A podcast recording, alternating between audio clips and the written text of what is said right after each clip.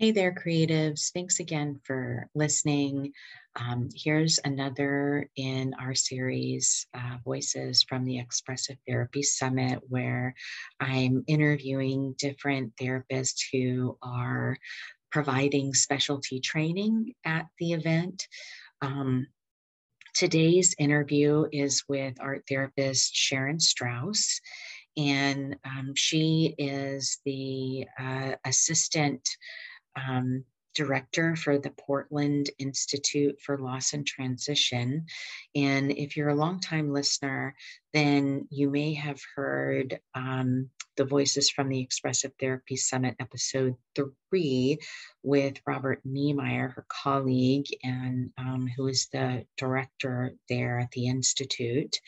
And they have created an entire track of trainings that are specifically focused on the work of um, expressive arts therapies for grief, bereavement, loss, and transition at the upcoming summit. Some of them are going to be virtual, and then some of them are going to be live in Atlantic City at the Tropicana location where the summit will be held this year. It's the first time on the East Coast that that's happening. Historically, it's always been in New York City, but um, because of COVID, there's been a lot of changes, and this seems like um, a, a much safer route out. Uh, the conference itself is going to be held in a different building, uh, different tower, uh, separate from the hotel. So it gives people some space. The rooms where the sessions are going to be held um, are going to have plenty of distancing and space for people to gather, um, but also still feel comfortable. Uh, some of the sessions might even occur outdoors, weather permitting, on the beach.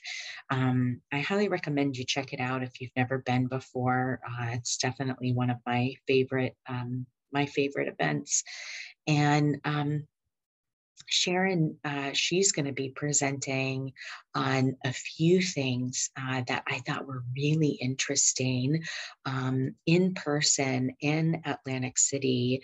She, along with uh, colleague Jill Harrington, are going to be um, engaging people in a training on the use of superheroes in addressing grief. And so the title of that presentation is Superhero Grief Secret Identity and the Transformative Power of Mask Making, which I think is really interesting because um, the superheroes usually have some story that um, they have, they've experienced some grief, some loss that kind of transform their experience. Um, so that should be really, really interesting. And the other um, that she's going to be presenting on, which is the following day, the 12th.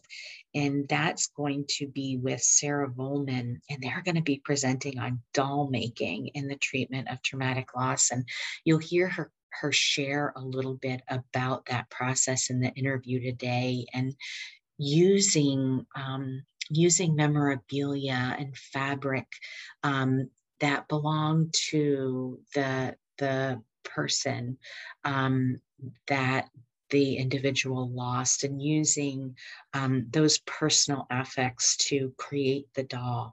Um, and she shares really beautifully um, about that process. But if you wanted to check out some of the other amazing sessions and you're not going to be going to Atlantic City, that's totally fine because there's lots and lots of virtual opportunities. Um, Evie Lindemann is going to be presenting on the use of mandalas and um, the Mari focusing on grief and loss. Um, and that's going to be November 4th, totally virtual. Um, on the 5th, also virtual, is a Spanish track. Um, and that's going to be taught by Lucy Rodriguez Barbosa. And that's going to be all about symbols and rituals and the management of loss, art therapy, and the treatment of grief. Um, and there's also going to be a virtual town hall, which is a culmination of um, several of the sponsors of the event. So it's going to be co sponsored by the Portland Institute for Loss and Transition, the Kent Institute, and the Center for Journal Therapy. And that town hall is going to be held the evening of November 6th. And um, they've titled it Mourning, Meaning, and Celebrating Together, an expressive way through the pandemic. And um, Sharon's going to be helping to hold space for that. Um, Robert Neimeyer, who I mentioned earlier, he's going to be there. Evie, um, Catharine DeLong, Stacy Yeldell, which um, you heard in the interview in the first um, uh, the first episode coming back um, a few weeks ago, and, and Nancy Scherlong, who's also been on the show, and she specializes in expressive writing. So that should be a really um, a really nice space to, as therapists, to just be able to be and process this experience of um, of grief that we're all going through as a result of this ongoing uh, pandemic. And then, if you are interested in um, learning about uh, prescriptive memory making. Nancy Gershman, who I've also had on the show, she's going to be teaching about that on November 7th. That's a virtual um, offering and um, Stacy Yeldell, Jenny Linthorst, and Gabrielle Kaufman.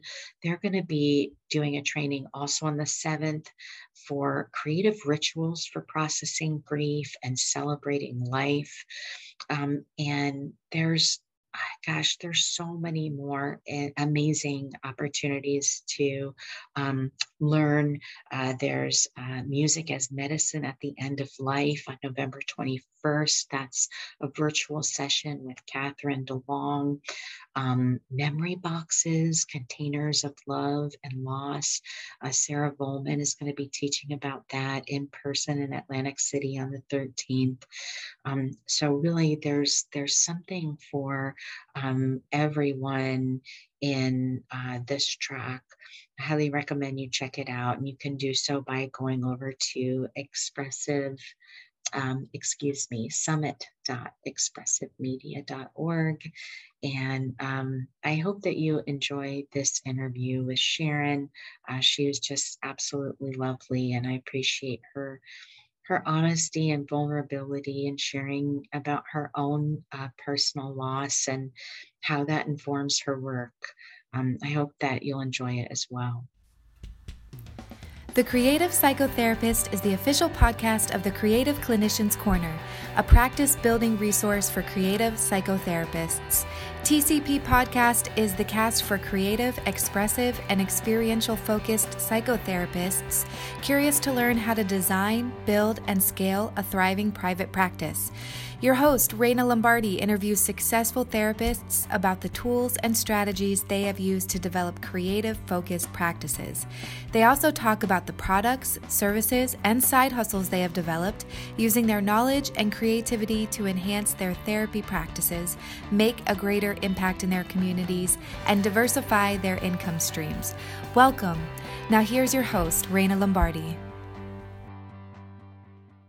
Thanks for tuning in to the next episode of the Creative Psychotherapist Podcast. I'm your host, Raina Lombardi, and I am excited um, to be releasing this next um, episode in the Voices from the Expressive Therapy Summit 2021 series. And today we're speaking with the Associate Director of the Portland Institute for Loss and Transition, Sharon Strouse. And Sharon is um, a board certified registered art therapist, um, a licensed clinical practicing art therapist, is what I'm assuming the LCPAT credentials are. You know, every state is a little different. Right. and um, her art therapy practice national presentations, trainings, and practitioner supervision mentoring focus on traumatic loss, specifically with parents who have lost a child, suicide bereavement, and military family loss. Um, she integrates theoretical foundations of her group and individual art therapy work grounded in meaning reconstruction, attachment informed grief therapy, continuing bonds with the deceased and restorative retelling. And she is the author of Artful Grief, a diary of healing, written 12 years after the suicide of her 17 year old daughter. I'm so sorry. She is the co founder of the Kristin Rita Strouse Foundation, a nonprofit dedicated to supporting programs that increase awareness of mental health through education and the arts. Thank you so much for being willing to talk with us today, Sharon. No, I'm really honored to be here with you and just excited to talk about something that I'm so passionate about, which is art therapy. yeah. So, how long have you been um, an art therapist? I have been an art therapist for a long time. over 30 years. Um, you know, I some of the pioneers in the field were actually some of my professors. I was really um, fortunate to have that experience. And certainly um, the field has changed a lot over those years and um, good changes. Um, mm-hmm. Way back when I was uh, in graduate school, they actually didn't require you to make art, which which sounds like a really unusual thing for a group of art therapists, but that shows you now, you know, studio art and materials and methods are important aspects of one's training. And so, um, you know, I was I was lucky to find a profession that married both of my loves, which was art and psychology. Yeah. So I've, I've been in the field for a long time. It's um it's definitely a unique uh, blend, and I know as an art therapist myself, when I realized that it was a field, I was already in art school, and I and it was you know very exciting to to learn mm-hmm. about it. Like oh my gosh, I've never even heard of such a thing. Um, I hadn't either. I felt blessed when Goucher College opened uh, a program that was literally down the street. So um, it's been the best thing that I ever did. I I love what I do, and I love creating. You know, um, offering that to others, and so it's it's it's good. yeah, and so obviously you know, you have some personal, very personal experience mm-hmm. with grief. Were you always kind of focused in using art therapy uh, for helping people with grief throughout your career, or is that something that shifted as a result of your personal experience? Yeah, that absolutely shifted um, my focus and my awareness. Um, when I lost my daughter in 2001. I had kind of a general practice, of a very small, actually, at that point, uh, practice um, because the children was uh, a big focus and getting them out of the house and kind of launched. Um, Kristin was one month at Parsons School of Design, and that was uh, a month before 9 11. So um, she she died uh, shortly after that, and um, you know my life changed um, yeah. completely. And you know this is a story that I you know share to both the bereaved that I work with, but um, to clinicians too, um, because I think to be in the field of grief and bereavement, to be able to share your story um, is so important. And so this is something that I do openly and freely um, as a way to teach. Um, that first year, I was more in traditional kinds of therapy, um, couples therapy, and um, seeing a psychiatrist, and you know, suicide support groups. And after a year, I was like, "Wow, oh my gosh, this is really awful." The funny yeah. thing is, is that I had not been making, I didn't make artwork that first year. And wow. uh, I think that, you know, that so beautifully speaks to what happens in trauma. Um, what's obvious, what is right before you, you can't even grasp onto. And so I didn't start making artwork until about a year into my into my you know grief and bereavement uh, journey. Um, but then when I did, a, a door completely opened. It was from the very first moment that I created that very first collage. Collage was something that I embraced as a modality. Um, you'll hear the old story I can't draw, I can't paint. oh, yeah. but everybody can open a magazine and tear out um, paper. And so that really was my beginning. And it, it was a, a, profound awareness that uh, this is what I've been looking for. And, you know, created a body of work that became the foundation for a book that I wrote um, and published in 2013. So you know, and, and then the journey continued to unfold with people that I met along the way, moving from the survivor community to the prof- teaching professionals. And, you know, it just unfolds, I think, of itself if you're willing and curious and open to step into that next thing that comes your way. Yeah. No, I, what was coming to mind when you were saying, you know, that it was a year, but you know, before you you could you thought to do that to get mm-hmm. back to your art.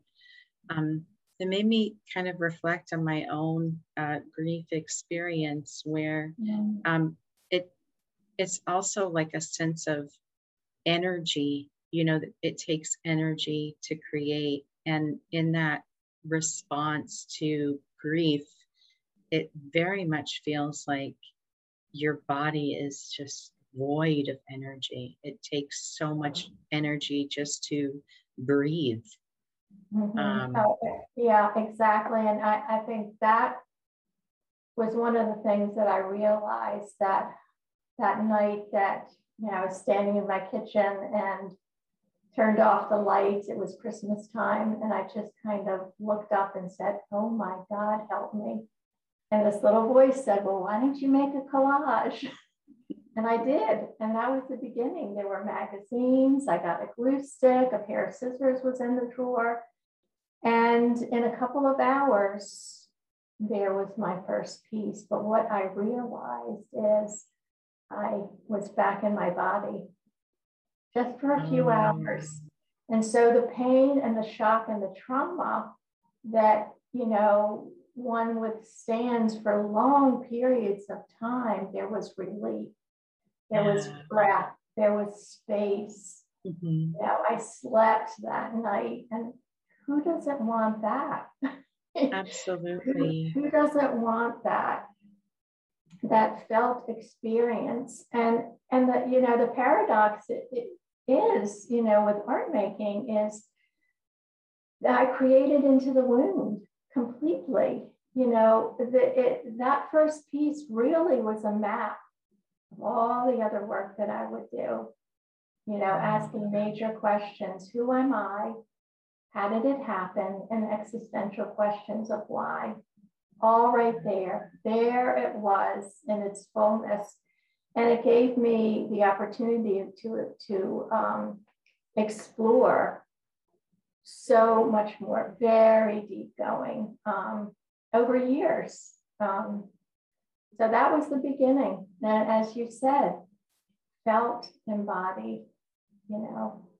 Yeah. And, and that's what you, you and that's what we hope as clinicians to offer those who, you know, we hold that space for creating. Absolutely. Sometimes it's challenging, right, to to mm-hmm. move through some of the resistance to create.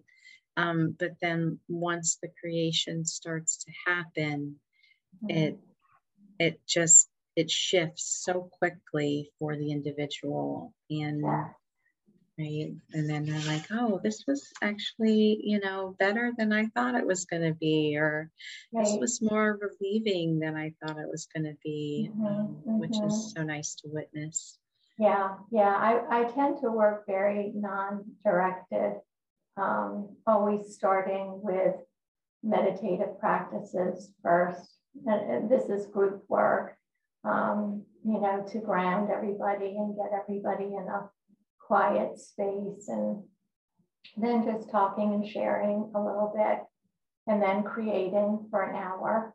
And I always say just it's willingness and curiosity and presence, you know. So many times this one or that one would come in, you know, with, you know, oh, I'm gonna work on this, and you know, they've got their whole like thing ready to happen. And you know, I would say just just be willing you know, to be with whatever's really here when they open that magazine and right there before them, they're taken in a different direction. You know, they're present to that felt sense of, oh, this image, uh, you know, either positive or negative response takes them to to what's wanting to be worked on. You know, we know that as art therapists. And magical things can happen in that space. Yeah. Of letting go. Yeah, I think um, we're really lucky to be able to watch all of those things occur and, mm-hmm. and be in that space. Yeah. For you, when you're training other therapists to be able to do this work, uh, with clients and integrating um, the arts. Uh, what's your focus? Um, are you bringing in, you know, different, uh, tying in different psych education components or theories related to grief um, and integrating that in the art? Um, tell me a little bit about, you know, your approach. Well, that's really what my work is at Portland Institute for Loss and Transition, where Bob Neimeyer is director, and you know he's a pioneer in the in the field of grief and bereavement. So I'm so honored to be a part of that and serving as an associate director specifically to the art assisted grief therapy certification and um, you know, to have have Bob also understand the power of the arts um, to support that place um, in the work um, is, is wonderful. You know, he really understands at a very deep level um, what this is all about. And so um, it's very exciting to have an opportunity to teach clinicians from really all over the world um, Mm-hmm. You know, when we have art therapists that that sign up for the art assisted grief therapy track, it's really interesting because they already have the art background. They know all that. And so the pieces that we're giving them are the grief and bereavement pieces. You know, how do you fill that piece in? You know, um, what does um, restorative retelling look like when you're looking at images? Um, what does meaning reconstruction look like? You know, what are the tenets that Bob talks about in terms of the event story and the backstory and bracing, pacing, and facing, and you know, these various things that are cornerstones to his work. Um, what does that look like when we're looking at images across time? You know, um, we may see some of that um, in one image, but it's really across time that we grasp these concepts. So those are the pieces that we like to give the art therapist or the expressive art therapist, you know, because sometimes we have, you know, just not art therapists, it could be movement therapists, it could sure. be, you know, all kinds, um, occupational therapists that, you know, certainly are closely re- related.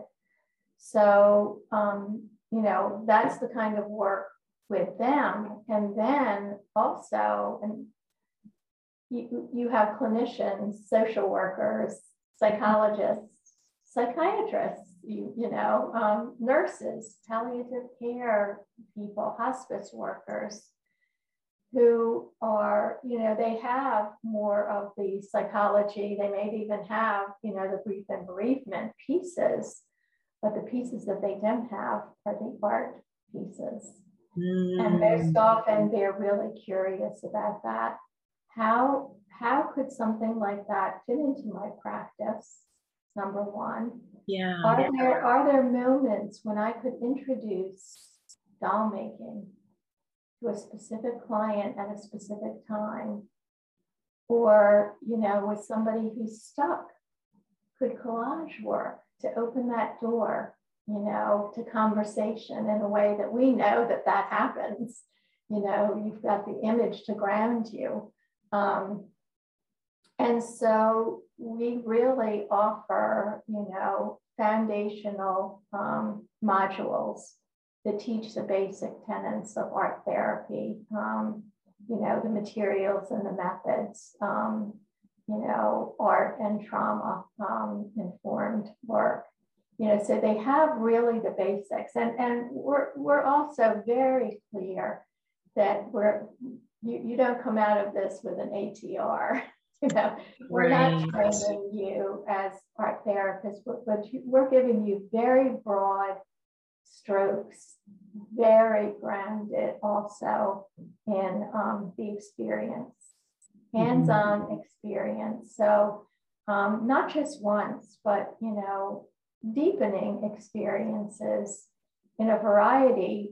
Um, there actually have been 13 modules um, that we've rolled out a few that are still coming up um, on techniques, um, memory boxes, doll making, collage, um, uh, dreamscaping, uh, Claudia Coenen with um, Karuna uh, cards. Um, we have um, someone who's going to be doing a module on Friday on mandalas and a Jungian approach to um, looking at images, somebody that's coming up that is going to introduce tarot cards and um, looking at tarot and the images, not to use it as divination, which most people are familiar with, but looking at the image itself and how can you use just the image, just like we look at any other image, you know, mm-hmm. anywhere, but um, a, a wonderful approach and um, way through. So, so, um, so many interesting um, modules that will be that will be coming up, and people can take part of those live. We always love that. Yeah. sometimes, sometimes it's a little hard if somebody is from Singapore or from Europe. You know, the time zones make it really difficult. So um, those uh, technique modules um, and the orientation modules are then all taped and put into a library um, so people can actually do the certification um, pretty much online. There's mentoring that goes along with it. So we really want to make sure that um, people have a very solid experience of it and a foundation of it. So yeah. So uh, how long would it take somebody to complete that training with you at the institute? Um, the the 13 modules is it sounds pretty oh, extensive. Well, the 13 modules is kind of like, you know, uh, potpourri of, you know, a lot of things to choose from. Um, the requirements you know, are all listed on, on the website. So you don't take all 13, you have four basic orientational or orientation modules that you have to have. You also have to have and include some of the work that Bob teaches on meaning reconstruction. So that keeps all of the certifications kind of standardized. And, um, uh, you know, so, and there, then there's mentoring, you know, that's thrown in there. Um, and, and actually some of the modules are still, you know, we're working on developing them. So you know, to, to, to roll out a curriculum like that has taken a really long time. It's some of it is still, you know, coming and in, in development. So, um, you know, and people really have the the opportunity to space this out as it would fit into their, you know, life. So I would think, at least, you know, a year, you know, mm-hmm. if you okay. really were intent about it. Um, uh, so it's um, it's that's a strong that's a strong foundational experience for somebody though to to have that extensive and consistent training with the same trainers and mm-hmm. really gives the opportunity to you know go into a deeper level of understanding of um, all the research and stuff that goes right. along with your approaches that you're teaching. Yeah, yeah, and and for some of the modules, we've actually like um, IFS, um, uh, Peggy Kolodny and and Celicia, um, they did a wonderful IFS module, and they were so much interested in that that they did a really um, two day uh, deepening experience, um, you know, with, with IFS specifically. And I know with Dreamscaping, Nancy Gershman, she has, um, you know, she did her techniques module, but then she really, um, she's offering a dreamscaping lab. So there's opportunities for those who really want to embrace this to get lots and lots of learning. Um, last early last year, and I'm going to be doing this again. Um, I offered an open art studio. Mm-hmm. So for those who wanted to explore more deeply with me, you know, who had at least taken um, some of the modules, um, every Tuesday it was a two and a half hour get together, as an open art studio would be um, mm-hmm. where you know a little bit of discussion at the beginning, maybe a little bit showing of a technique, and um, and then creating together. And I think to be able to offer that in virtual space is that's part of the the goal that's come through during this time.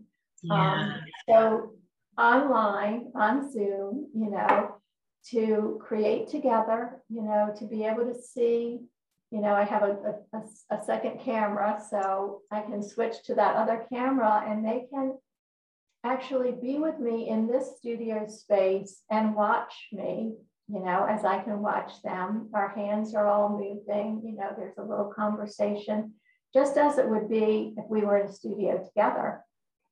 And, um, and then to be able to process that. So you know, in these times that we're in, to be able to offer that and have an international flavor to mm-hmm. it is uh, really wonderful. That that really is. I think when we can create with people from diverse backgrounds and cultures and experiences, mm-hmm. we start yeah. to really get to the to the heart mm-hmm. of um, how, how how how similar we all are and and what we're going through and you know. Yeah. Yeah.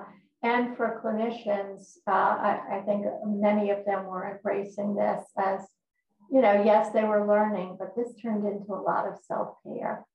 Yeah. This was an opportunity to pause to do something you know for myself you know where that time was scheduled for two and a half hours to be together with others. It, it was it was so wonderful. Um, so it was well received, and we'll definitely be offering that again. We've got to take care of ourselves as clinicians, right? Yes, I feel like um, in this in these times too, the need for that has grown. Yeah. Um, sure. because there's been obviously so much loss, so much grief um, for the clients that we're holding space for, but also in our own lives. Yeah. And um, and you know we have to figure out a way to make sure that we're taking care of all mm-hmm. of our emotional needs and um, and it does require a little extra more than normal it does it does and you know i realized um, how much i needed a space with others and so when the pandemic uh, happened uh, and everything closed down i march of 22nd 22nd i sent out an email and um, to a couple of the faculty at Portland Institute, Bob included.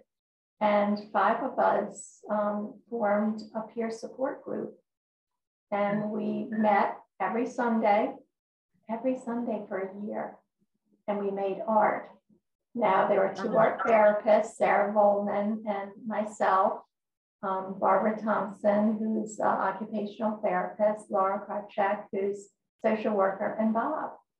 And, um, you know, so this, this was an extraordinary experience for all of us. You know, some of us were art, artists and art makers, and others really were not. Um, and so they explored in new ways, and it was, it really was phenomenal to be mm. able to pour ourselves and what we were dealing with and all the stress that was happening to us at the same time that was happening to clients. Um, so we're hoping yeah. that this experience can turn into some wonderful presentations going forward, maybe even a journal article, and um, to share what really what we learned from it ourselves. That would be wonderful. I, I think that's so important in on the show, I interview a lot of therapists that are in private practice. They have their own creative therapy practice, and sometimes that can feel really lonely. Um, mm-hmm. But it doesn't have to be if we're really intentional about reaching out to our colleagues and creating something um, mm-hmm. like that. Uh, mm-hmm. that's something that's accessible to all of us. We def- everybody has Zoom now. everybody knows how to use it. Um, there's there's so many opportunities to create connection. Yeah, there are, and I think that's something that we've learned. You know, um, you know, certainly face to face is the best. There's no, no way around it. You know, there are you know, some limitations, but if this is what we have, then that's that's wonderful. And to be able to use that, um, it was, you know, a wonderful um, ex- deepening experience where, you know, lots of personal work um, was done and was a great support to all of us. Yeah, no, it, it's a great example of um, how we can be of support to one another and also taking care of ourselves at the same mm-hmm. time. Yeah, yeah it's beautiful. Yeah. Beautiful. So, Sharon, what um, what are you going to specifically be teaching at the upcoming um, East Coast Summit, which is taking place in Atlantic City this year. Historically, it's always been in New York, but changes are happening and changes um, are happening. I love this conference. Um, Gary does such a good job. It really is one of my very favorite um, times of the year, and we all can't wait. You know, um, you know, to be back in New York. But this year, you know, I think I think he's been very smart in realizing that uh, something hybrid is is still needed. So there'll be a, a Zoom component uh, to the summit the, this year that was actually very successful last year. I mean, I, it, it was phenomenal um, and, and did very well. But so the, the virtual part of the summit will be November 4th to the 7th and the 18th to the 21st. Mm-hmm. Um, with an in-person uh, component, not in New York, but I know we're going to get back there at the Tropicana Resort in Atlantic City from November 11th to the 14th. Mm-hmm. So um, I am going to be there in person with my uh, Portland Institute colleague, uh, Sarah Vollman, and we're going to be offering a master class in doll making. And Sarah ah. presented quite a bit um, uh, on the use of dolls with traumatic loss. And um, it's, it's a really powerful modality. Um, lots of my work with doll making is grounded in my work with military suicide survivors, um, okay. taking doll making um, into a conference setting and giving survivors an opportunity to make a doll um, of themselves, you know, that speaks to who am I now, but often a doll of their loved one, um, which surprisingly, the depth of healing that happens, the continuing bond, the felt sense of actually holding their loved one as they're making these dolls, often cutting up, you know, their loved one's uniform, piecing it together, you know. Um, so that workshop is chock full of case studies and images from a historical perspective, grounded in um, restorative retelling and meaning reconstruction and continuing bonds work. And so we love that it's all day because a workshop like that takes all day and then the opportunity to create the doll, you know, and to process it. So um, yeah, that's that's what I will be offering. um, and yeah, there's a host of presenters that are actually in this grief and bereavement track. Um, I think Barry was so wise in realizing where we are in this moment. Yeah. And the importance of this work and to kind of pull together as he does the best of the best.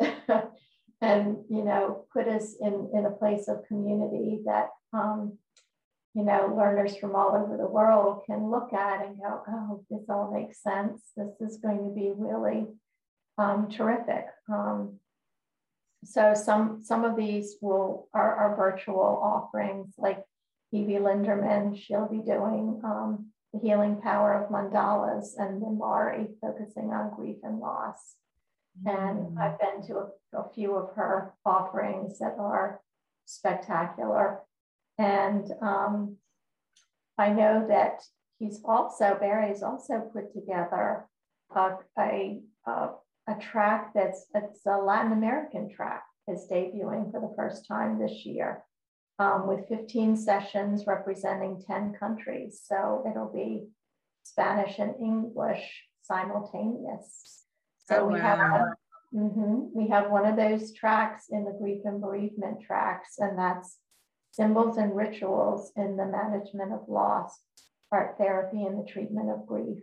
Um, so lots and lots of wonderful presentations um, just kind of looking um, through my list here. Uh, Renee Turner is offering, actually this one's going to be live, integrative storytelling through embodied collage, awakening the inner child. Sounds, that sounds wonderful. It does sound wonderful. And then a new one, actually, I forgot about this. I'm glad that I looked at my paper. Um, Jill Harrington and I are offering a three hour superhero grief, secret identity, and the transformative power of mask making. Mm-hmm. So Jill um, wrote uh, um, a wonderful book on superhero grief, the transformative power of loss. And so we're going to uh, work together. And um, I wrote uh, a chapter on the Flash uh, in that. And um, we're going to pull together an opportunity for some mask making and, and discuss. Uh, really, so many of the superheroes have um, a lost narrative and lost history. Right. Part of their stories. So that's going to be something new. Um, yeah, really, it, it's it's going to be full and rich.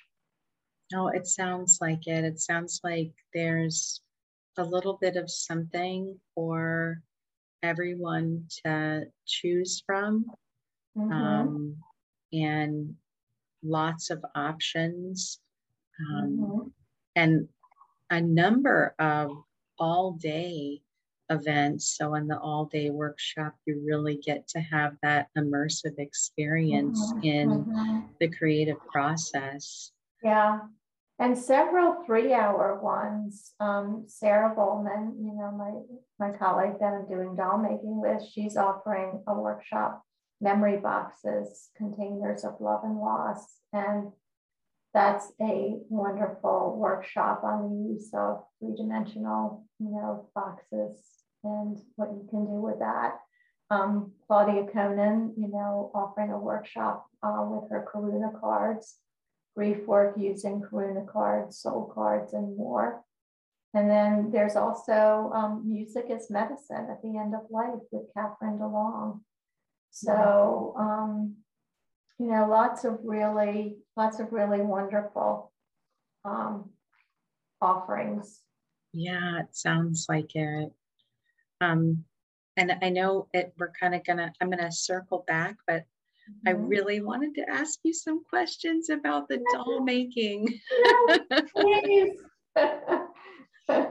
please do. yeah. So as an art therapist, I I've only um, used like I wouldn't even call them dolls, but I guess that's what they would be. Like I've made plushies with people. Um, but they're more character like and not necessarily representative of a person and uh, clearly not related to a grief story. Um, mm-hmm. but I'm wondering how you discovered that doll making would be um, a healing intervention in response to loss. And mm-hmm. if perhaps there's any resources um, for other folks that are, are, as peaked, their interests are as peaked as mine are about that, um, that they might be able to learn a little bit more in addition to what you're offering at the summit. Mm-hmm. Yeah, um, well, certainly, um, you know, there's a doll making module um, at Portland Institute for Loss and Transition, so people could go there and and buy that and, and look at it. And I know we'll, um, you know, we're, we're kind of a, uh, Sarah and I are kind of a fixture for the summit. So if you don't, if you don't catch us now, you're going to catch us, catch us again. But, um, you know, to answer your question about how, how this happened for me, and of course it, it was embedded in my personal, um, you know, journey. Um, I it might have been five, maybe five years into it, you know, you your child has a lot of clothing, you know, and and how do you get rid of it? And what what at what point do you get rid of it? Mm-hmm. Um, and there were things that I had that I did want to use, and so I was at a point where I just was a little tired of the of the collage making, so I decided to um, opened that door and um, I made a braided doll. Um, I wanted to weave together some of Kristin's clothing and my own clothing. Mm-hmm. And so I made this braided doll. And um, so that was my first experience. Um, I think anything that we offer has to come from our own ex- personal experience. Um, and I I enjoyed it. Um, at that point, I didn't feel like it met the needs that I still had at that time. And so I did return back to collage, but that doll sat front and center in my studio. And as I progressed in um, my own work and wanting to grow and expand, you naturally, you know, you go to these conferences and, you know, um, there's doll making here, there, and everywhere. And that's actually how I how I met Sarah. Um, I went to uh, a master class doll making uh, uh, that was at the uh, Play Play Institute. Oh, how wonderful! Barry had offered, and that's how we we met. And um, I just thought uh, this is somebody I would love to collaborate with. Um, but I was in the place of exploring dolls and making them myself always in preparation. Um, I wanted, I because I knew I wanted to take them out into the work that I was doing. So I had the opportunity to create dolls, and one of the ones that I created, um, you know, if you don't know what it's like to cut up your child's clothing, you have no business in offering that as a directive. Um, people bring precious things um, to workshops like that. And so I turned my attention to the most precious thing that I had, which was Kristin's baby blanket. And I thought, can I use this? Do I dare to use this? And what would that feel like?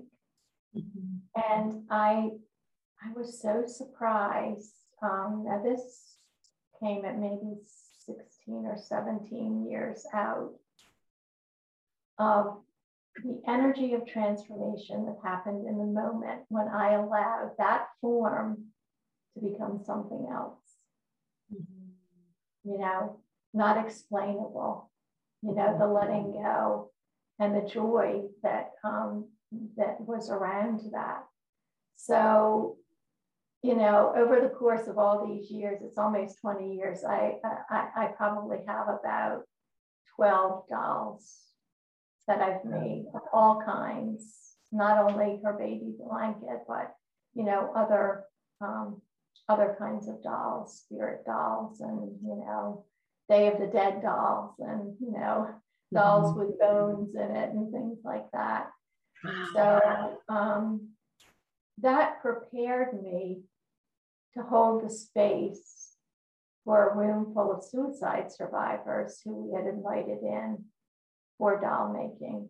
Mm. You you have to know what you're doing. Um, you have to have really good clinicians around you um, who are expert, who understand the materials, who can help people process and be really present. So um, yeah, phenomenal reception um, at the TAPS conference. TAPS is um, tragedy assistance program for survivors. It's all military survivors. And we, we took the doll making specifically to the TAPS Suicide Survivors National Conference. And there were probably 600 or more people there um, from all over the country.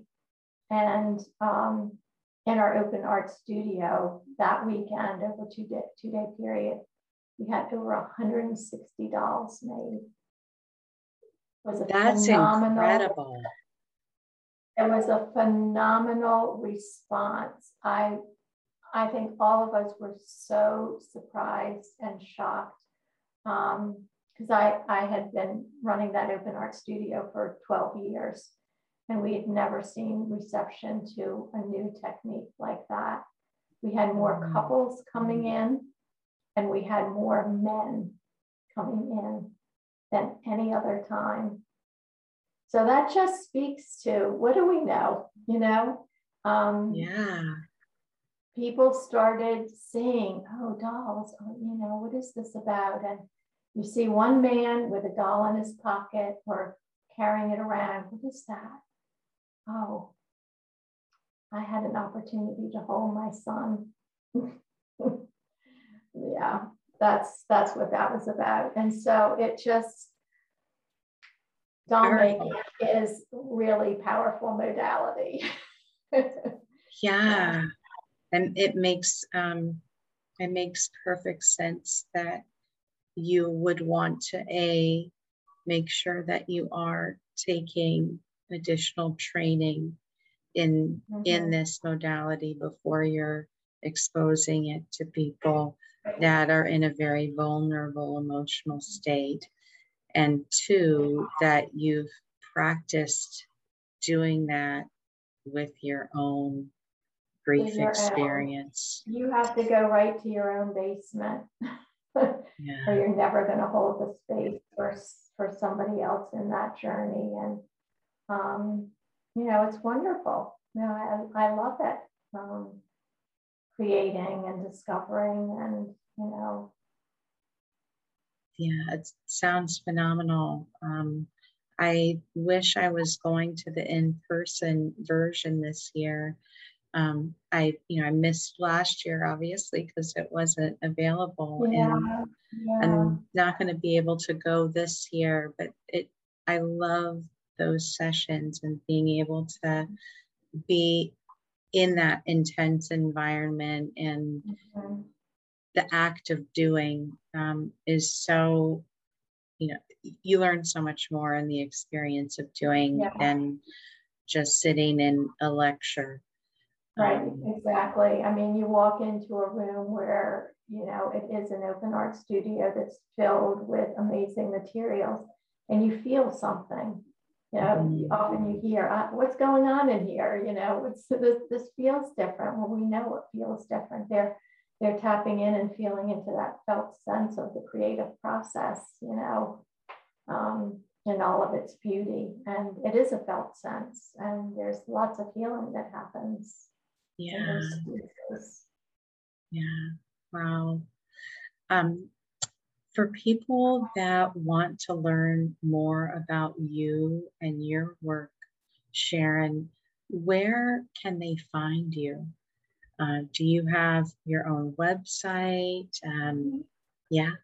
Well, they can always find me at Portland Institute. That's an easy one. Um, but I do have my own website. It's artfulgrief.com. It's very simple. You know, it's the title of my book. And um, you know, you can see what I'm about. You can see a lot of the images that I created. Um, the ones that are in my book are um, uploaded so people can actually see when they're reading my book. You know, a lot of people say, oh, you didn't put the images in the book. Well, at that time, there were copyright issues, but um, people can see those images and follow along and, as well as um, understand you know, the kind of work that I do. Very cool. Very cool. So, and I'm at lots of conferences too. So, you know, you can always find me that way. so, artfulgrief.com and portlandinstitute.org, your foundation um, in honor of your daughter. Yes, um, yes. That That's is another place that you could you can find me. Um, we uh, set up a foundation, the Kristin Rita Strouse Foundation, um, shortly after she died. And in 20 years, we've raised almost $2 million um, through a golf tournament. that is incredible. Yeah, I think that speaks to what is out there in terms of the kinds of mental health issues, um, bringing awareness to a subject that people are reticent to talk about, um, to having a place in the community. Mm-hmm. I mean, everyone um, has some kind of story that's either their own family or someone that they know. And so, even though we've wanted to give that golf tournament up more than a few times in 20 years, um, we've been encouraged to, to keep at it. And it does fund um, programs um, at Johns Hopkins. Um, we're connected with the Department of Psychiatry there and sit on their board. And um, we specifically fund um, the Adolescent Depression Awareness um, Program, um, you know, which is a program that teaches adolescents about uh, depression in high schools. And um, I think, I don't know, 160 kids have been taught. It's in programs all around the country. So we're we're big about hands-on um, programs, and uh, so that's been and, and part of my work. It's you know supported through that.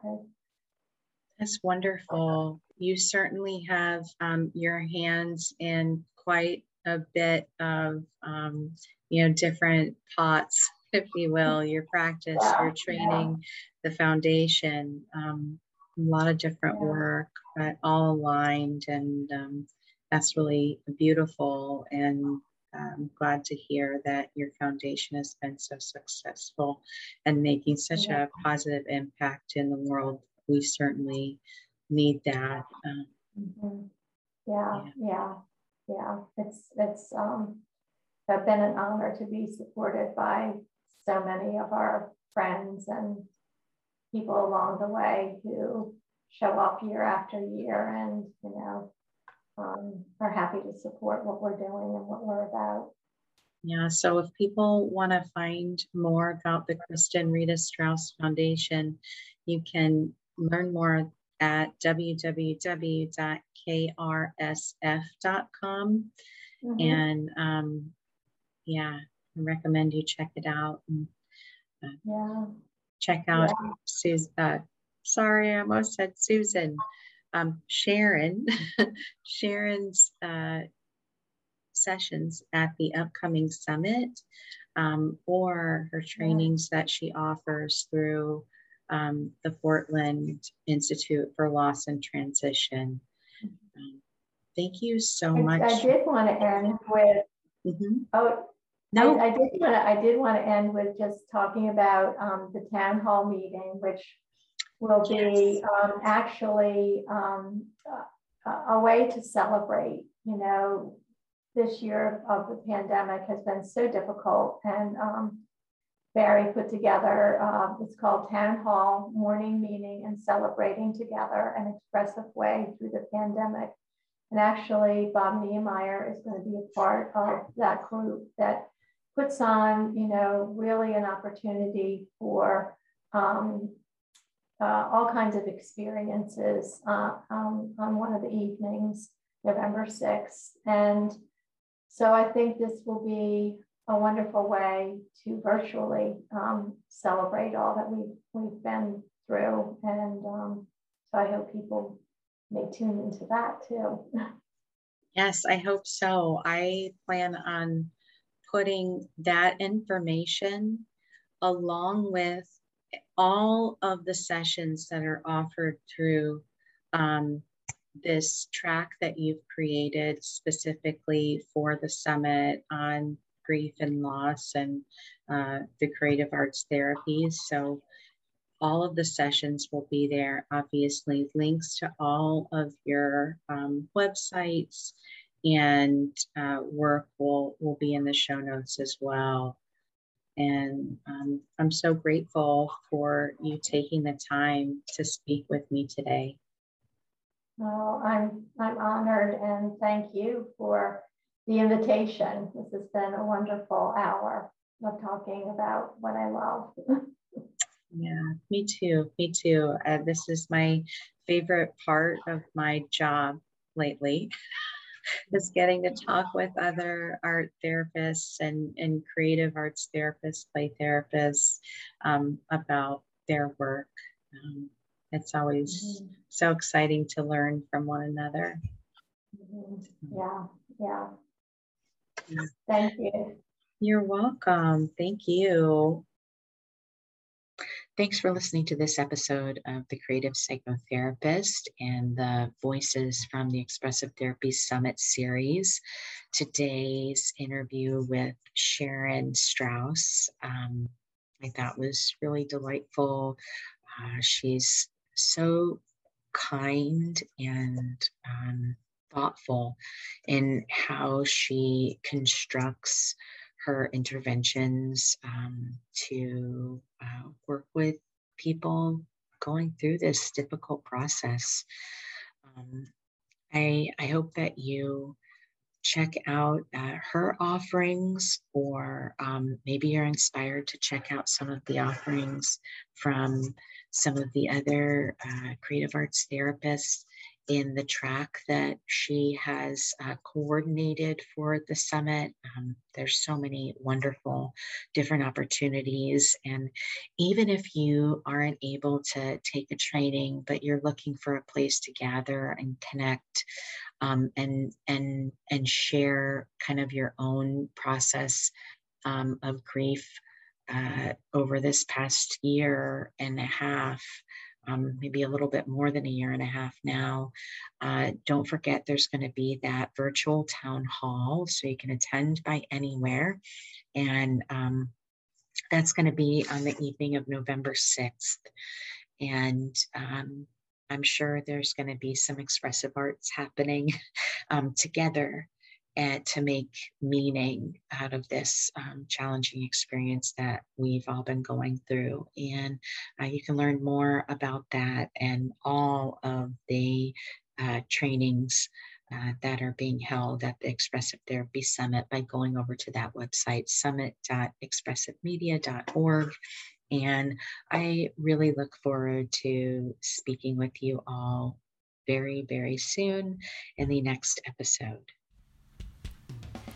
Thanks for listening to this episode of The Creative Psychotherapist. If you like what you heard, please rate, review, and subscribe wherever you listen to your favorite podcasts. For show notes, downloads, and additional resources, head over to the website at www.creativeclinicianscorner.com.